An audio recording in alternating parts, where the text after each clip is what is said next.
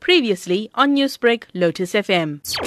Shock, grief, and sorrow rocked the community and family members when they received news of the death of Kuhlegonke Kwezi, Sipesihle Mpungose, aged between 5 and 9, who were found hanging in different bedrooms in their home. The oldest child, 17-year-old Ayaka Giane, was found strangled. It's alleged someone close to the family killed the victims following an argument with their mother. He fetched them from school and killed them one by one.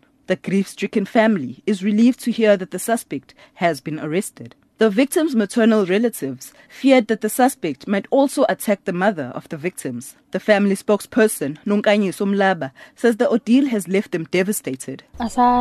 uh, as- asazi ukuthi We are devastated. We don't know where to start consoling our sister or how we'll cope after the funeral. How do we move on from this? My sister stayed with her family in Pinetown, and we are more concerned about her right now.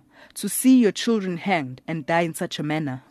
u- ulele ubheke phansi so Upsound. Community members say they are still traumatized. Wyebank resident Studla Ndlovu says the brutal killing of the children has left them in shock. ihlukumezeke kakhulu siphatheke kabi singumphakathi We are very traumatized to see a father taking his children and killing them in such a brutal manner. As women, we feel very hurt by this because he was abusing his wife. Maybe he felt that he couldn't survive without the wife's support because we hear that they were going through a divorce. How can you kill innocent children? He didn't kill himself. Maybe if the mother wasn't taken, he would have killed her as well. Mhlambe zombulala KwaZulu-Natal Social Development MEC Nonhlanhla Khoza has lamented the escalation of gender-based violence. So uh, I, I don't know what is it that has happened to this society.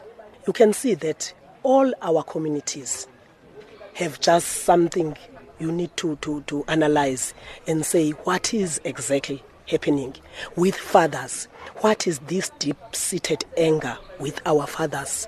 What is this deep seated hatred with the fathers? Uh, I don't know whether the fathers no longer want their women. It is just deep seated hatred towards women. The suspect was nabbed by police at Clermont near the victim's home. I'm Nonhlakanipho Magwaza in Durban. Newsbreak, Lotus FM, powered by SABC News.